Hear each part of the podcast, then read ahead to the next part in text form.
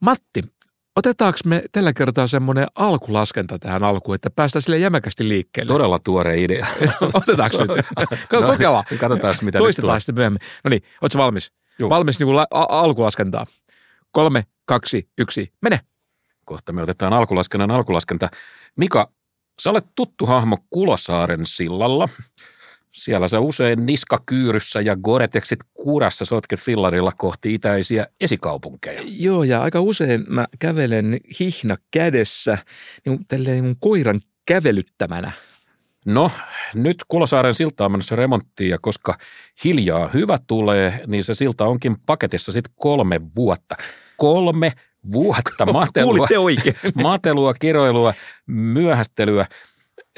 Siis vuosi on aika, joka koostuu 31,5 miljoonasta sekunnista. Käytitkö laskukonetta? Ja se näyttäisi olevan lyhin aikayksikkö, joka tunnetaan suomalaisissa urakoissa. Ja nyt me kysytään, onko tämä välttämätöntä? No tietysti ehkä voi ajatella, että ehkäpä se väliaikataulu näkyy sitten jotenkin myönteisesti näissä hinnoissa. No voi olla, mutta sitten samaan aikaan toisaalla meillä on ollut uutisia julkisen urakan kohteesta, joka on siis saunarakennuksen vessa, joka maksoi 600 000 €. No, mutta se on hyvä vessa. Mä en tiedä, miten kauan sitä tehtiin.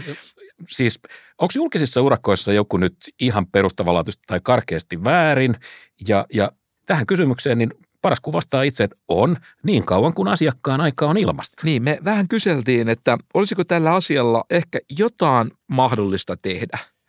Niin, olisi kyllä itse asiassa, koska meillähän on esimerkkejä julkisista urakoista, jotka on mennyt alle budjetin, jotka on, uskokaa tai älkää, valmistuneet nopeammin kuin oli tarkoitus. Tuossa kyllä olet keksinyt tuosta omasta isosta päästösi. No enkä ole, koska tämä tapahtui Tampereella. Ja okei, Tampereella.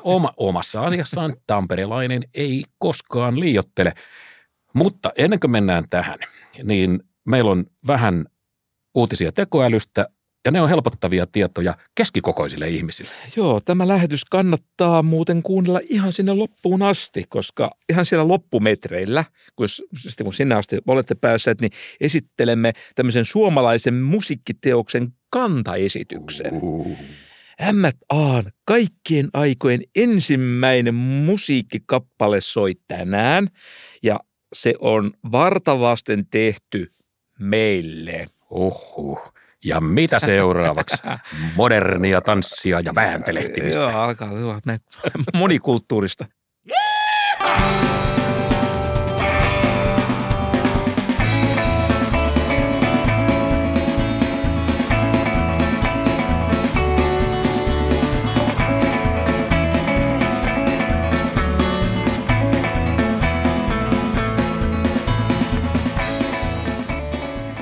Elinkeinoelämän tutkimuslaitos Etla, meille sattumoisin hyvin tuttu. Terveisiä. Niin, Etla julkaisi syyskuun lopulla raportin, jossa se arvioi tekoälyn vaikutuksia työmarkkinoihin. Kyseessä on Etla-muistio nimeltä Generatiivisen tekoälyn vaikutuksista. Ja tämän paperin on kirjoittaneet tutkimusjohtaja Antti Kauhanen ja tutkimusneuvonantaja Petri Rouvinen. Ja tämän paperin viesti on tosi selkeä. Tekoälyn tulo Suomeen osuu eniten eliittiin ja tietotyöläisiin, mutta sitten toisaalta niin nämmöisen vähemmän koulutetuilla, niin niillä voi olla tällä kertaa enemmän voitettavaa. Mehän ollaan tätä tekoälyä hämmästelty pitkin vuotta, ja Matti, sä varsinkin olet kyllä välillä ihan hyperventiloinut tämän kanssa. Toi kuulostaa siltä, niin kun mä kävisin vessassa tekoälyraporttien kanssa. No eikö se pidä muuten paikkansa? Ei nyt sentään, vaikka kyllähän tämä huippukiinnostavaa onkin. Siis joo, ChatGPT-läpimurto viime talvena, se oli aikamoinen päräys. Ja sitten näitä palveluita on tullut markkinoille ties kuinka paljon. Minä ja siinä päästään käsiksi niihin ilman mitään erityisiä esteitä. Ja nyt puhutaan siis generatiivisesta tekoälystä, jolla me tarkoitetaan siis palveluita, jotka tuottaa lähinnä tekstiä ja ohjelmistokoodia ja on suoraan loppukäyttäjän hyödynnettävissä. Mutta nyt meillä alkaa pikkuhiljaa olla kunnollista dataa myöskin siitä, että miten tämä tekoäly, miten se muokkaa työmarkkinoita.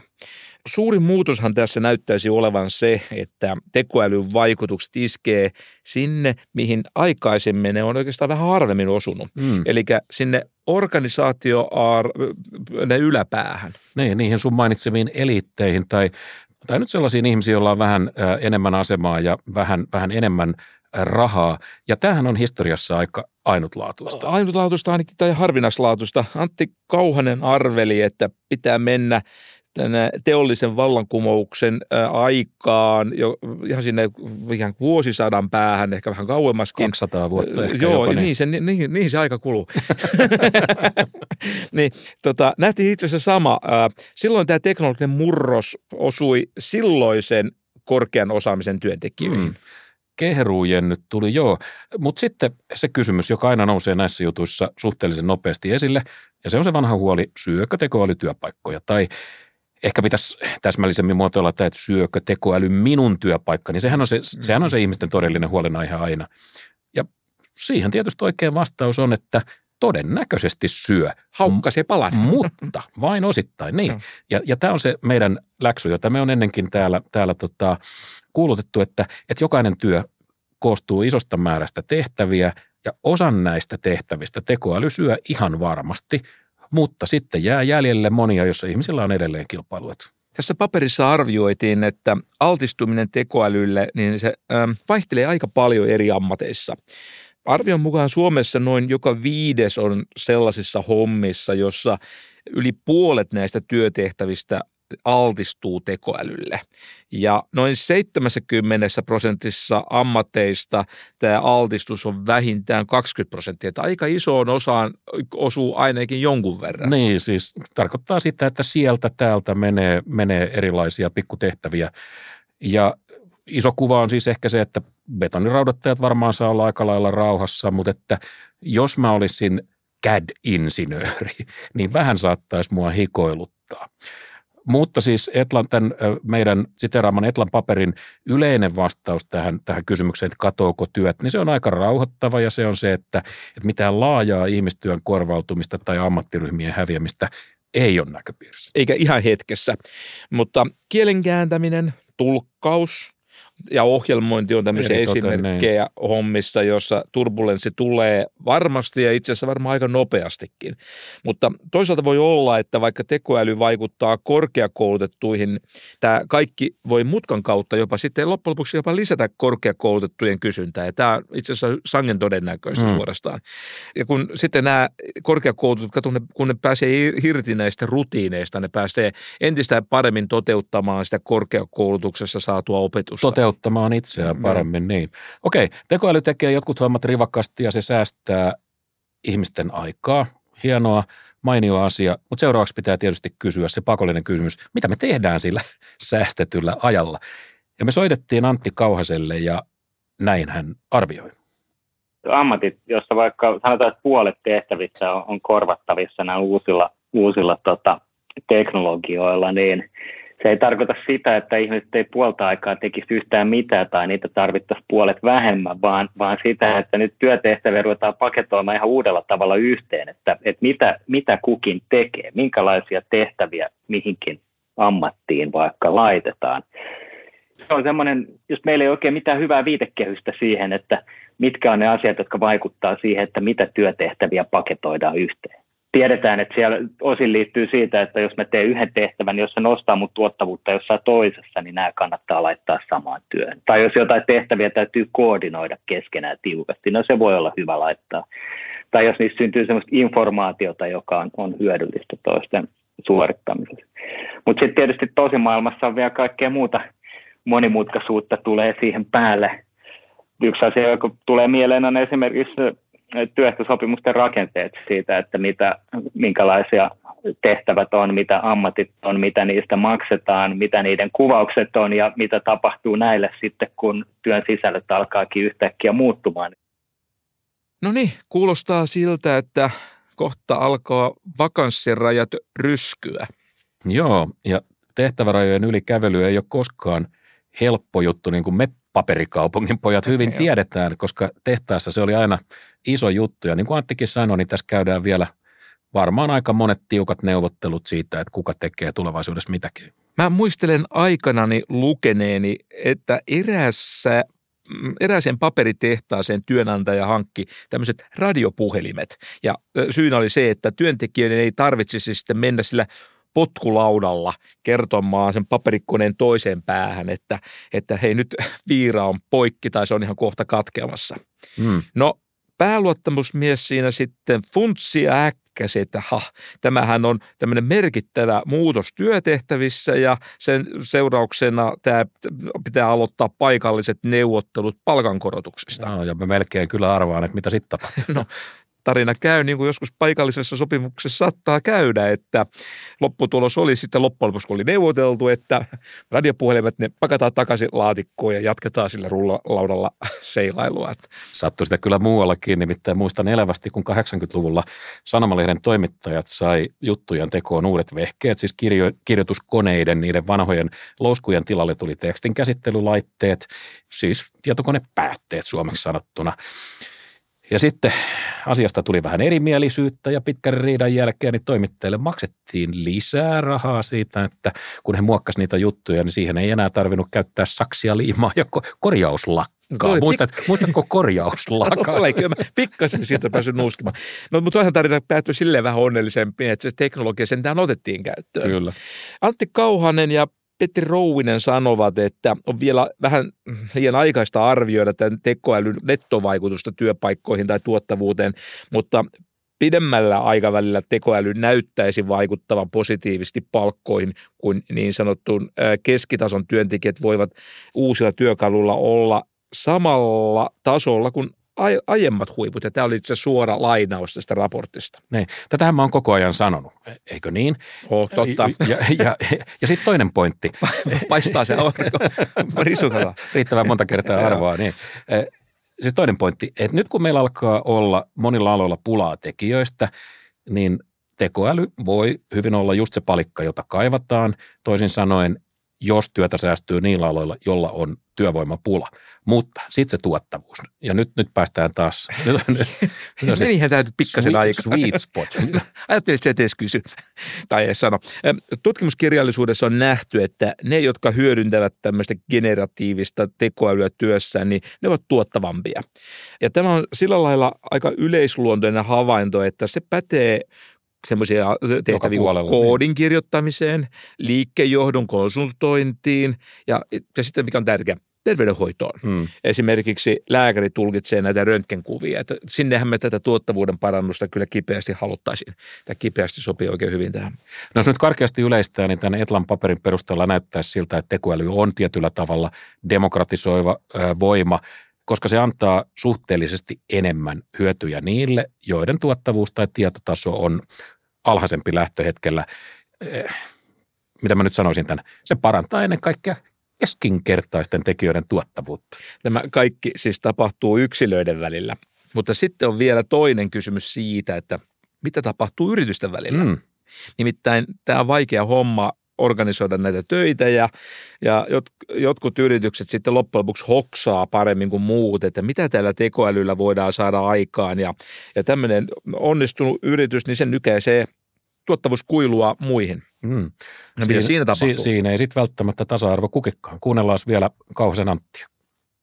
Erityisesti nyt sitten mitä suurempi osa tuotteista tai palveluista on digitaalisia, niin sen skaalaaminen ei maksa oikeastaan mitään. On eri juttu ruveta skaalaamaan jotain paperitehdasta, niin se maksaa aika paljon ja vie aika paljon aikaa ennen kuin sulla on toinen tehdas jossain, mutta tässähän digitaalisuus mahdollistaa sen, että sä voit tarjota palveluita tai tuotteita globaalisti pohjimmiltaan välittömästi. Rajakustannus on hyvin matala yhden lisäasiakkaan palvelemisesta, ja sehän tässä voi tosiaan käydä just niin, että yksilöiden välillä nämä erot tässä pienenee, mutta se saattaakin niin kuin räjähtää yritysten välillä, että sinne niin kuin voi olla, että globaalisti jollekin alalle ei jää yksi ilman jonkinlaista regulaatiota, ja se on myös oma hankala kysymyksensä, että miten miten tätä pitäisi säädellä siten, että jonkinlainen kilpailu säilyy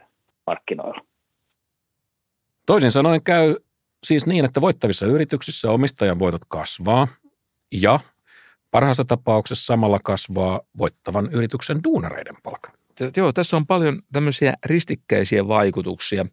Ammattikielellä sanottuna saattaa olla, että tulevaisuudessa niin palkkajakauma alkaa noudattaa aikaisempaa paremmin tätä tuottavuusjakaumaa. Nimittäin nythän usein on niin, että näiden yksilöiden välinen tuottavuuden hajonta on paljon suurempi kuin palkkojen hajonta. Kyllä. No Mika, tarkemmin ajatellen, niin sähän oot siellä hierarkian yläpäässä, sä oot just niitä, joista tässä puhutaan ja sä teet niitä hommia, jotka on tekoälylle alttiita. Menikö nyt yöunet? Yöunet on sen verran huonossa kantimissa, että se ei tule sellaista vertailuasetelmaa, mutta ehkä tämä on nyt paikka, missä voi sanoa, että sen, olisiko se nyt jos sen paikka, mene ja tiedä. Huokaus. Se on esimerkiksi sellainen ajatus, johon tekoäly ei kykene vielä vuosikymmeniä. Taivaan kiitos. Mutta itse asiassa sua muuten näytti puhuttelevan aika paljon se havainto, että tekoäly on keskinkertaisen kaveri. Ystäviä ei ole koskaan liikaa.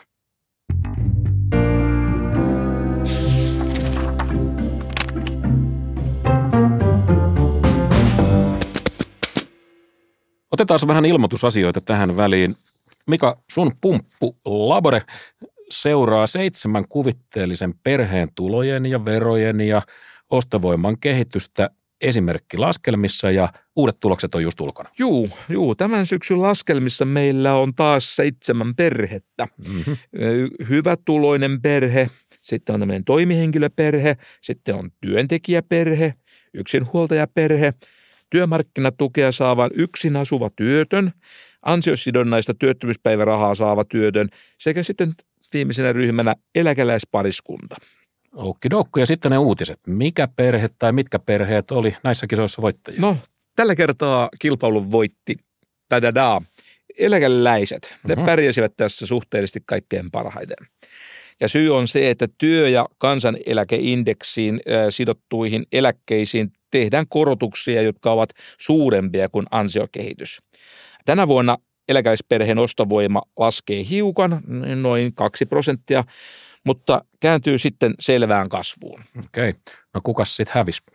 Hyvätuloisen perheen ostovoimassa tapahtui suurin tiputus, koska omistusasuminen kallistui. Hyvätuloiset kärsii. Kyllä. Sinä iloitset. No en mä nyt iloitse itse. Ei se vahingon iloa ole semmoista aitoa iloa. Ensi vuonna 2024 tehtävät veronkevennykset parantaa sitten kuitenkin näiden hyvätuloisen perheen nimellistulojen kehitystä ja sitten ostovoima alkaa siinä sitten kasvaa. Ei siis pitkä murhe sielläkään. No ei. Lyhyitä ne on porvarin murheet. Mutta pahemmin korkojen kasvu iskee toimihenkilöperheen ostovoimaan. Meidän toimihenkilöperheellä on asuntolainaa ja korkojen nousu heikentää tämän perheen ostovoimaa sitten kaikkein eniten. Mutta sielläkin nousu sitten alkaa kuitenkin ensi vuonna. Entäs sitten duunarit? No meidän esimerkin duunarit, niin ne asuu vuokralla ja se nyt tällä kertaa suojaa heitä. Ansiokehitys on ollut kohtalaista ja sekin siinä auttaa. Ylipäänsä vuokra-asumisen hintakehitys on ollut parina viime vuonna selvästi hitaampaa kuin omistusasujilla ja se nyt sitten näkyy myöskin ostovoimassa. Sitten vielä yksinhuoltajat ja työttömät taasko heitä kuritetaan? No yksinhuoltajaperheeseen osuu todennäköisesti asumistuen muutos ja nimenomaan heikennys. Yleiseen asumistukeen kohdistuvat leikkaukset, ne pienentävät yksinhuoltajan saamia tulonsiirtoja aika reippaasti. Perheen ostovoima laskee yli 6% ensi vuonna ja tämä lasku jatkuu vielä 2025. Joten Houston, we have a problem. No siltä kyllä tosiaan näyttää. Samoin ansiosidonnaisen työttömyysturvan porrastuksella on suuri tämmöinen kielteinen vaikutus ostovoimaan. Jos työtön saa työmarkkinatukea tai yleistä asumistukea, niiden leikkaukset kompensoidaan toimeentulotuella. Mutta jos perheen keskeinen tulonlähde on tämmöinen ansiosidonnainen työttömyyspäiväraha, niin tilanne on kyllä selvästi heikompi. Ja sitten, onneksi olkoon, Laboren tutkijaryhmän artikkeli the decentralization of public employment services and local government's response to incentives oli nimellä mittaa. Niin tämä artikkeli julkaistiin arvostetussa kansainvälisessä journaalissa, niin kuin te sanotte, jonka nimi on Journal of Economic Geography. Tämähän on nyt taloustutkijalle vähän sama kuin pääsis EM-kisoihin vai ehkä jopa MM-kisoihin. No ainakin timanttiliigaan. No, tämä on tiimin voitto. Tähän tutkijaryhmään kuuluivat Hannu Karhunen, Jeremies Nieminen ja Ohto Kanninen. Tutkimuksen aiheena oli siis vuosien 2017-2018 kuntakokeilu, kun työvoimapalveluiden järjestämisvastuuta siirrettiin TE-toimistolta kunnille. Kyse on siis tästä pitkäaikaistyöttömien aktivoimisesta. Ja mitäs tästä teemasta nyt sitten havaittiin? No havaittiin, että alueellistamisen hyödyt, niin ne riippuvat kannustinjärjestelmän toimivuudesta ja sitten vielä näiden kuntien toiminnan laadusta ja sitten siitä fokuksesta. Kokeilulla ei ollut lyhyellä aikavälillä vaikutuksia työkuukausiin, tuloihin tai liikkuvuuteen, joka on itse asiassa aika tärkeä havainto. Joskus on tärkeää se, että ei löydetä merkittäviä vaikutuksia. Niin, nimenomaan. Tulokset viittaa myös siihen, että kunnat pystyivät kokeilujen aikana siirtämään noin 10% työmarkkinatuen kuntaosuuden kustannuksista niin kuin valtiolle lisäämällä tämmöisiä aktivointipalveluihin tai niihin osallistumista. Ovelaa raha kiertää taskusta toiseen. Mutta oliko tämä kokeiltu järjestely, niin kaikkinensa hyvä idea työllisyyden tai julkisen talouden näkökulmasta? Mikä on kokonaisarvo? No ei ehkä vielä lopullista tuomiota pysty oikein sanomaan, mutta sanoisinko, että tässä on nyt niin kuin potentiaalia molempiin suuntiin, että kun näitä nyt sitten jatkossa kehitetään, niin sanon, että tässä on niin kuin syytä olla tarkkana ja yrittää myöskin koko ajan seurata, että mitkä mallit toimii ja mitkä ei.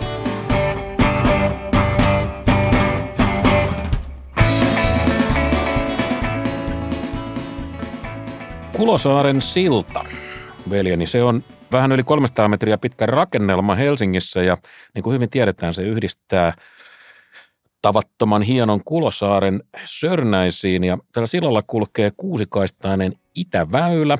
Sitä pitkin porvarit pääsee Itä-Suomeen mökeille ja Itäkeskuksen räppärit pääsee heilumaan keskustaan.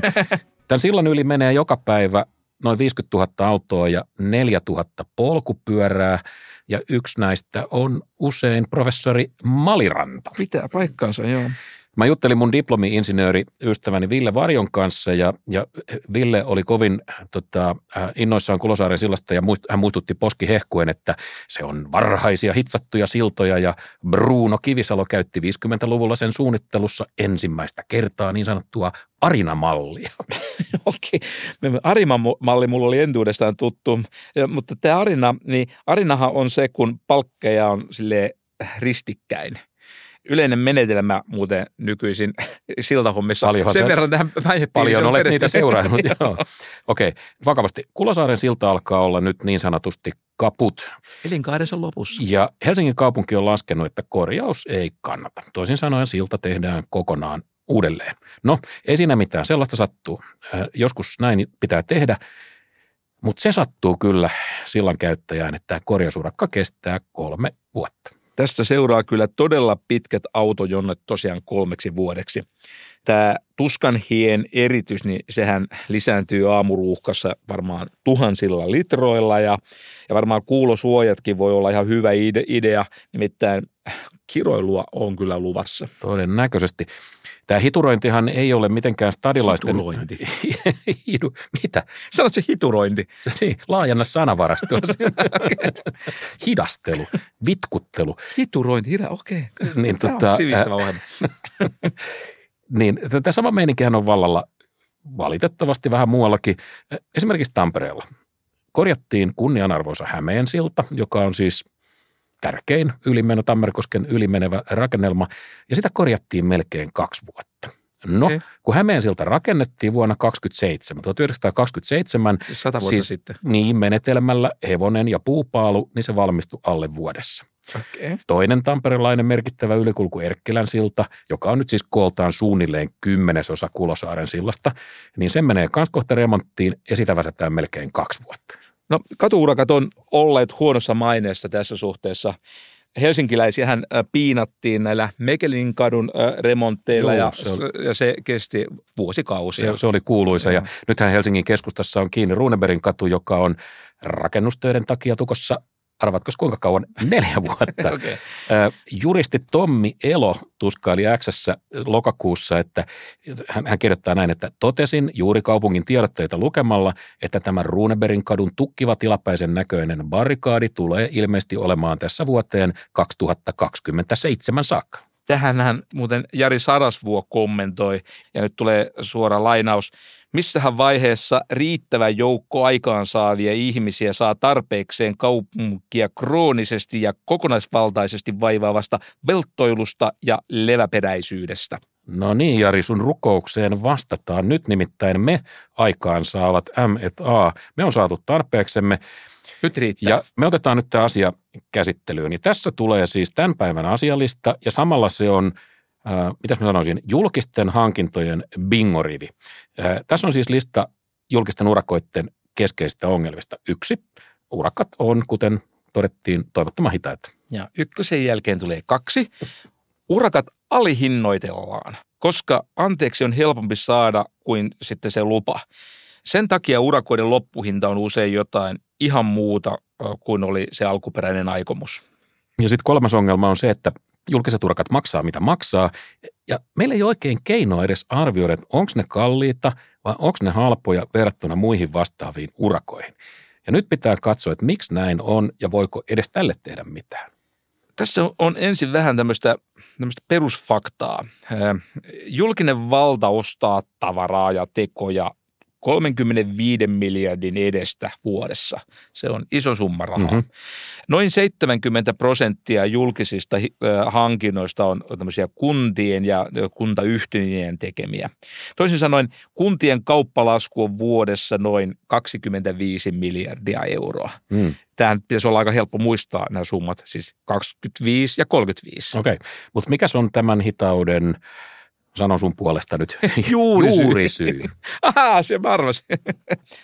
No joku urakka mitoitetaan vaikkapa siihen Kulosaaren 3 vuoteen, niin kyse on varmaan siitä, että jos homma menee pitkäksi, niin tulee ikäviä tämmöisiä otsikoita ja ikävää niin kuin tunnettuvuutta.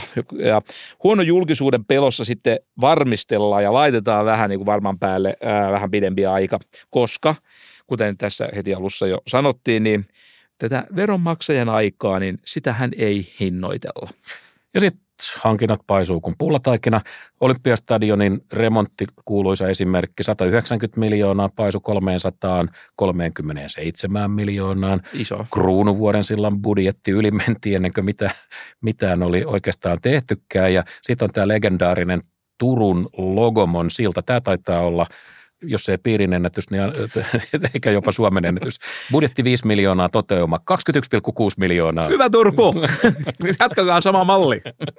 Ja sitten viime viikkoina uutisissa on raportoitu, että Vantaalla, siellä on Kuusijärven ulkoilualue, sinne rakennetaan nyt vähän uusia rakenteita ja ne tehdään savusauna, joka maksaa. Ei edes pysty sanoa nauramatta 2,2 miljoonaa euroa ja saunan vessat 600 000. Siellä vessassa muuten pitää käydä. Niin, yli 2 miljoonan sauna.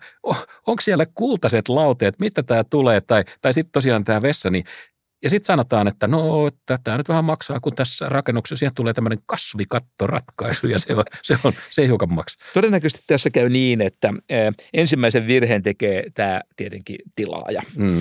Hanke viritetään liian alhaiselle tasolle, ja sitten...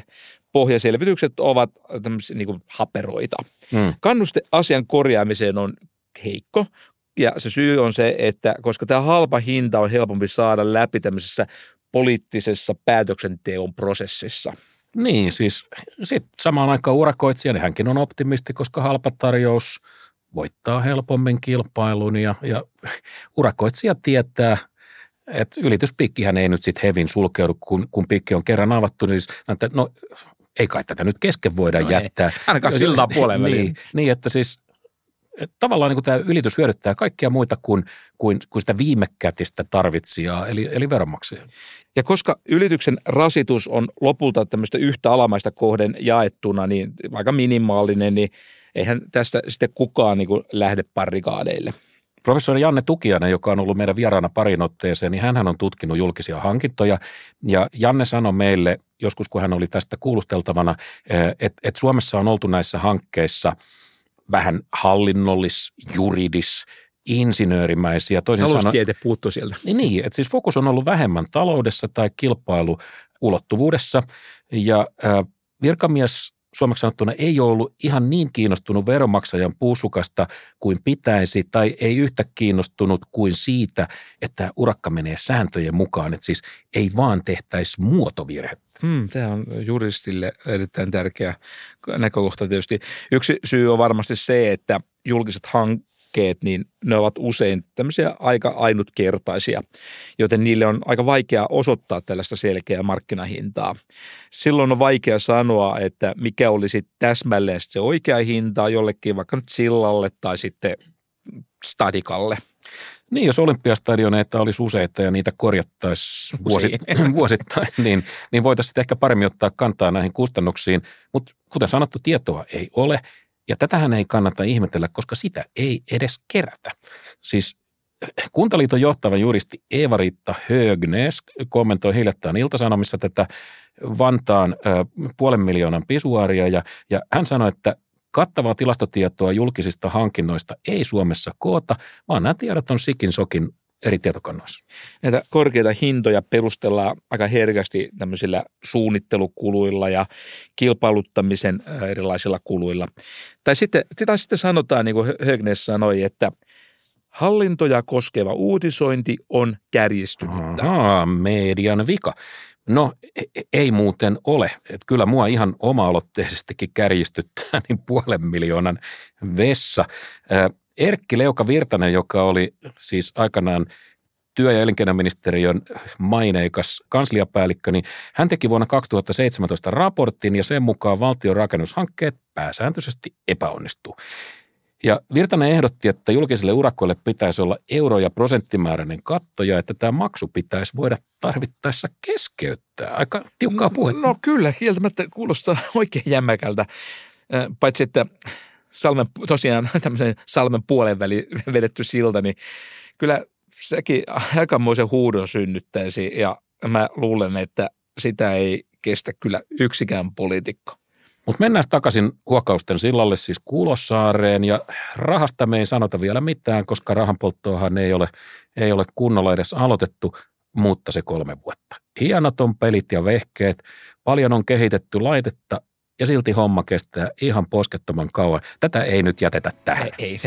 Nyt on se tilanne, että nyt on pakko soittaa Pyykkösen Jussille. Lepakkovalo palamaan.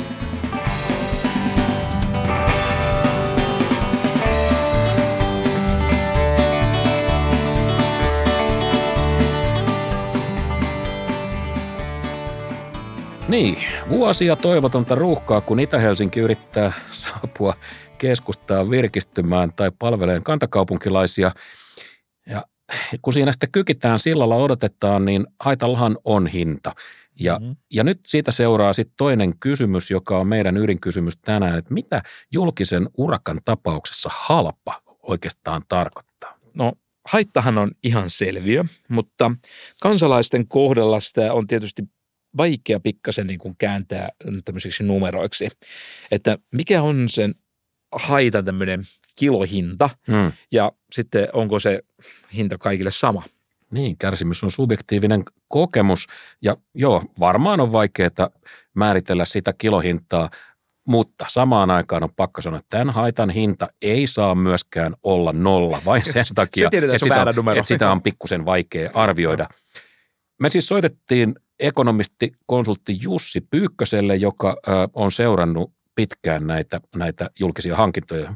Jussi on tehnyt hommia professori Janne Tukiaisen kanssa ja he ovat muuten tehneet aiheesta ihan tämmöisen itse asiassa hyvinkin konkreettisen aloitteen, että jokainen yli 10 miljoonan euron arvoinen hankinta, niin se velvoitettaisiin tekemään siitä sellainen analyysi ja sen kustannuksista tämmöisissä erilaisissa skenaarioissa ja sitten näin hankinnan hyötyjä ja haittoja, niin niitä myöskin arvioidaan. Pitäisi mitata näin. Niin.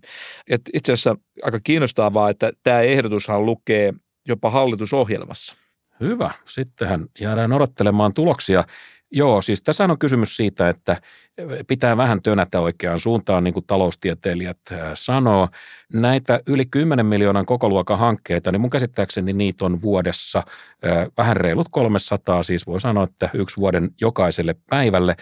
Jussi muistutti, että jokaisen urakan pitkittyminen, niin se maksaa ja tuottaa riessaa niin paitsi veronmaksajille, niin myös byrokratialle itselleen. Että jos urakka lyhenee esimerkiksi vuodella, niin se tarkoittaa vuotta vähemmän virkamiestyötä.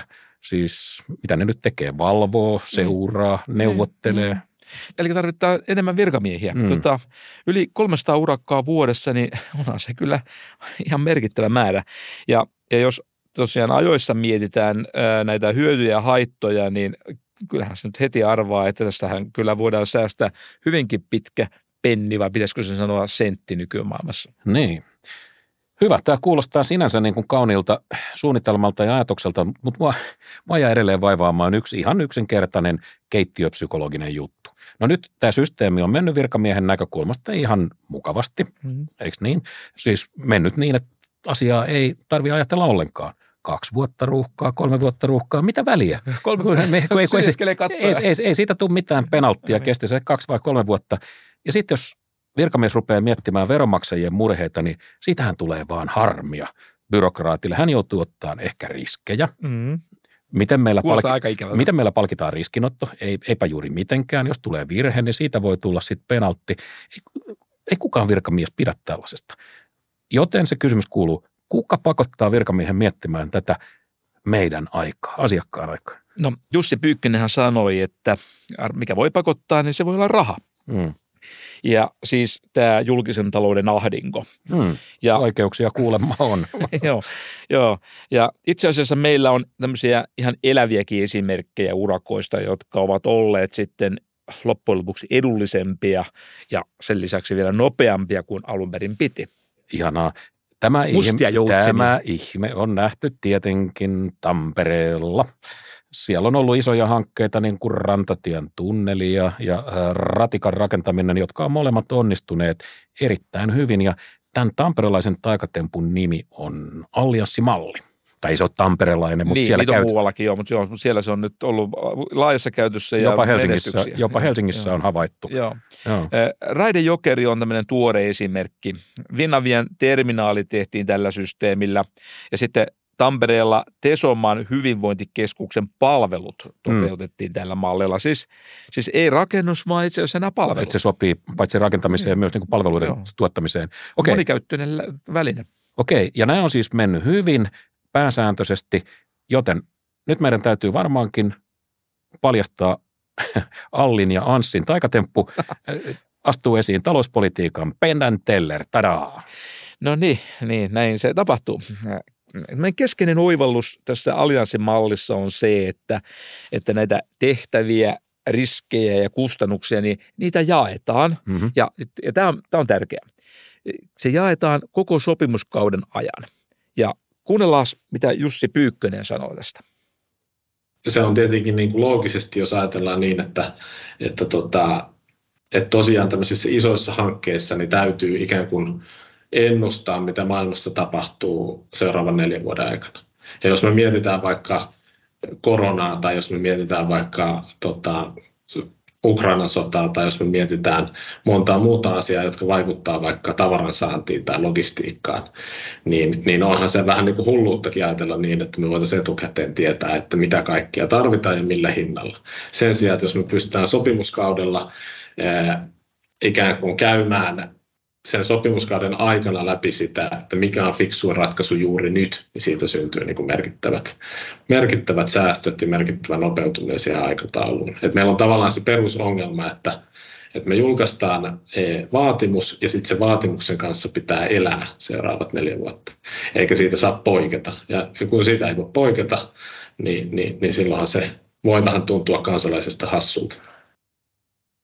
No niin, sillä lailla, mutta että nyt on tietysti sanottava rehellisyyden nimissä, että ihan kaikkeen ei allianssimallillakaan pystytä. Samaisella Tampereella niin Tammelan jalkapallostadionin urakka meni hiukan pitkäksi. Jotain Tampereellakin epäonnistui. Niin, no joskus täytyy nyt, ettei teille tule paha mieli. Siis sen Tampereen tai sen Tammelan stadionin ytimessä, niin siellä on iso teräsrakenne. Ja sitten kävi niin, että juuri niin kuin pahimpaan aikaan tuli tämä Venäjän hyökkäys Ukrainaan, joka sekoitti pahasti Euroopan teräsmarkkinat. Ja tähän ei nyt sitten allianssikaan löytänyt ihan vastausta, mutta jos nyt halutaan viisastella, niin toisaalta voidaan kysyä, että mitä näille stadioiden kustannuksille olisi tapahtunut rinnakkaistodellisuudessa siis ilman allianssimallin käyttöä. Matti, hyvä. Counterfaktuaali. Se on tärkeä ajatusleikki. Mä oon oppinut sulta, että aina kun joutuu toivottamaan tilanteeseen debatissa, niin vetoaa counterfaktuaali. Kato, Matti on oppivainen. Okei, palataan allianssiin. No mennään nyt. Joo. Allianssi siis on järjestely, joka määrittelee tämmöisen tavoitekustannuksen, joka sovitaan tämän tarjouksen jättöhetkellä. Ja jos tämä kustannus ylittyy, niin siitä sitten kärsii molemmat, siis sekä tilaaja että tuottaja. Ja sitten tavallaan molemmilla on sitten kannuste niin kuin ratkaista. Tämmöinen perinteinen tilaajaroolihan on paljon simppelimpi. Siinä asetetaan vaatimukset ja sanktiot ja palkkiot ja siinä se. Molemmat voittaa tai kärsii tästä. Tästä mä tykkään. Kohtalon yhteys. Mutta joo, näin tapahtuu. Mutta sitten asian toinen puoli on se, että et kaiken tämän seurauksena tällainen allianssirakennelma, se on jonkun verran monimutkaisempi kuin tällainen perinteinen tilaaja-tuottajamalli ja teidän kielellä jälleen transaktiokustannukset. Sä puhut niin hienosti ekonomisti. Joo. Mä juttelin Tampereen kaupunkiympäristöpalveluiden johtaja Mikko Nurmisen kanssa ja Mikko sanoi, että joo, allianssi on toimiva juttu, mutta että se soveltuu äsken mainituista syistä niin isoihin hankintoihin, siis varsin isoihin hankintoihin, joiden koko luokka on mieluummin kymmeniä miljoonia kuin yksittäisiä tai 10 miljoonaa. Niin, tässä on varmaan kyse siitä, että pienissä hankkeissa niin nämä alkuvaiheen kulut, niin ne aika helposti isoja, syövät hyvät. Ne on niitä kiinteitä kuluja, upotettuja kiinteitä kuluja. Kyllä. No, mutta sitten se toinen olennainen kysymys, että mistä kukaan tietää, että kuka on hyvä kumppani? Kun nyt ruvetaan sitten niinku tämmöisiin pitkäaikaisiin projekteihin, jossa molemmilla on kohtalainen riski, niin mistä me tiedetään, että kenen kanssa sitä pitäisi tehdä? Nurmisen Mikko sanoi, että tämän asian selvittämiseen käytetään, tai on Tampereella ainakin käytetty aika paljon aikaa ja rahaa.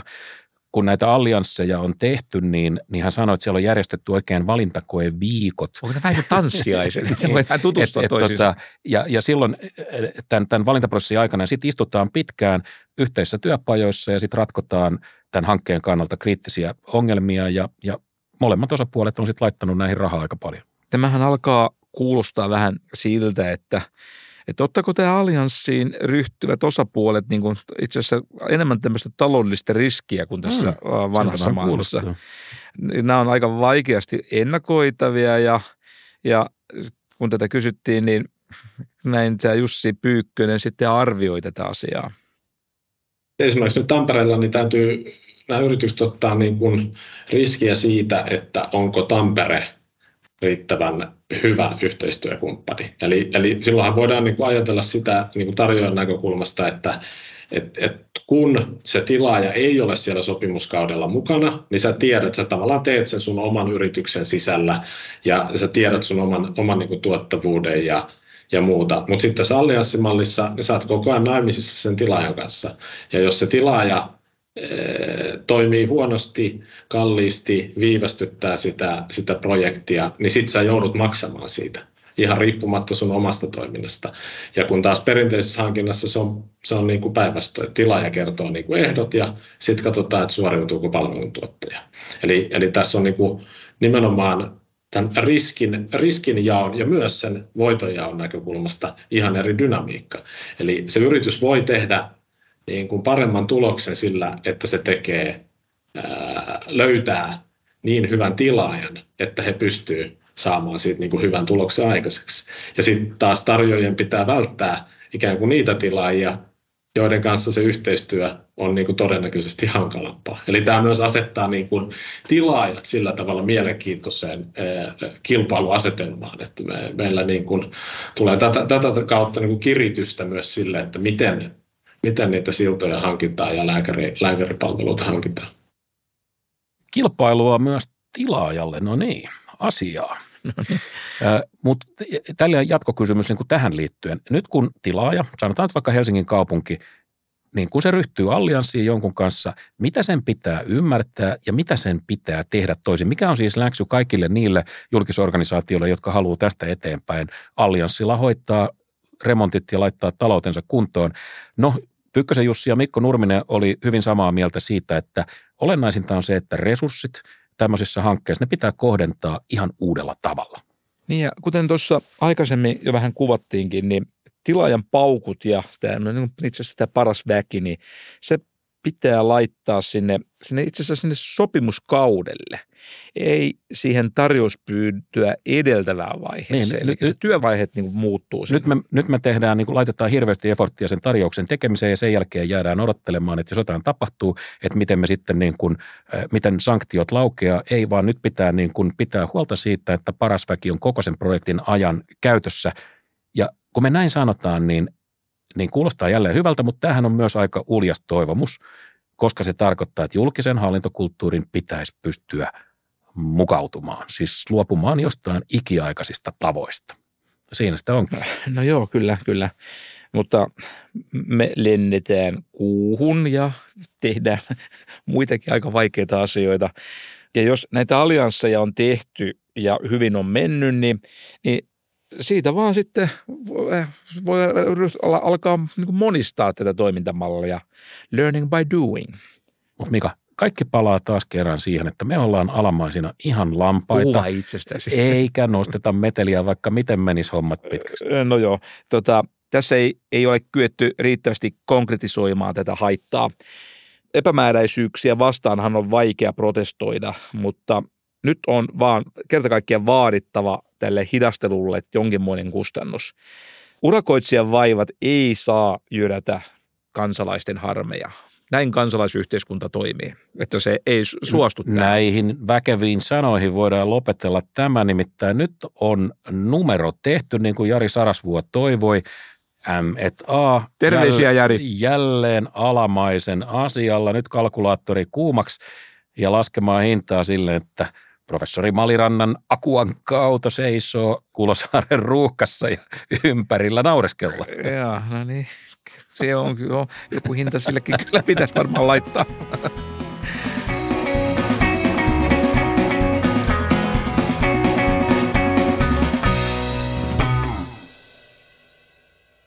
Mä olen mukana muutamassa WhatsApp-ryhmässä, jotka on siis ompeluseurojen nykyaikaisia vastineita ja koska vaikeneminen ei ole nykyihmiselle optio, niin nykyaikaisen miehen pitää istua joutilaina hetkenä jossain virtuaaliryhmässä ja sössöttää milloin mitäkin. Tunti ilman hölötystä, niin onhan siinä semmoista tiettyä raskautta. No mä en tiedäkään, että sä oot joskus ollut ompeluseuroissa, mutta mitä siellä sun nykyisissä ompeluseuroissa nyt sitten oikein juorutaan? No yksi ryhmä keskittyy jalkapalloon ja FC Liverpoolin rianaamiseen. No se on kyllä huono ryhmä. Ja yksi on kulttuuri- ja kirjallisuusaiheinen ja yksi on sitten tällainen yleisyhteiskunnallinen huutokuoro. Ei kun se on pajatuspaja. Pajatuspaja, hyvä. Okei, tässä viimeksi mainitussa ryhmässä me mietiskeltiin yhtenä sunnuntaina julkista taloutta ja se on kyllä hyvä aina. Mieti, kuinka paljon ihmisillä on joutilasta aikaa. Ja sitten me päädyttiin siihen, että todennäköisesti maailman epäseksikkäin asia on rakenteellinen uudistus. Mä vähän hämmentynyt. Kyllähän siis onnistuessaan, niin sehän on itse asiassa tosikin mieltä kiihottavaa. Raskasta hengitystä. No niin, sattumoisin tämä pohdinta tuli rocklegenda Juha Torvisen korviin ja mä sanoin Juhikselle, että rakenteellisesta uudistuksesta et edes sinä, siis hän ei pysty tekemään biisiä, mutta koska Juhis on lappilainen ja yllytyshullu, niin se teki siis biisin. Se teki biisin. Oh, wow. Hyvät naiset ja herrat, seuraavaksi kuulette maailman ensiesityksenä Juha Torvisen kompaktin, mutta vavahduttavan sävelteoksen rakenteellinen uudistus. Rakkaat kuulijat, avatkaa sydämenne, antakaa uudistusten tulla.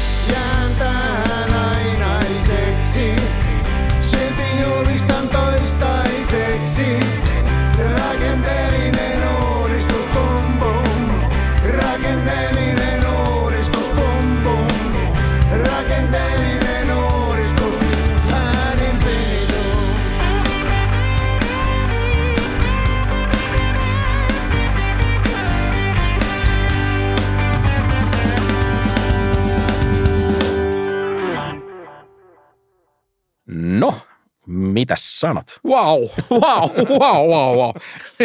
Wow, se oli ihan, se oli mykistävää. Mä olen niin kuin äänettömälle unohtunut WhatsApp-puhelu. No niinpä olet. Suu liikkuu, mutta järjen ääni ei taaskaan kuulu. Mutta rakkaat terveiset Ylöjärvelle, Juhikselle ja kiitos arvokkaasta panoksesta Suomen rakenteiden kehittämiseen. Kiitoksia.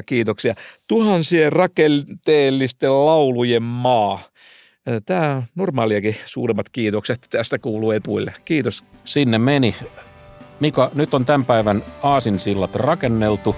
Meillä meni siihen reilut 3 varttia ja aikataulussa hyvin pysyttiin. Jos tämä olisi valtion kustantama lähetys, niin tämäkin puujalkavitsi tulisi vasta jouluna. No niin, heippa!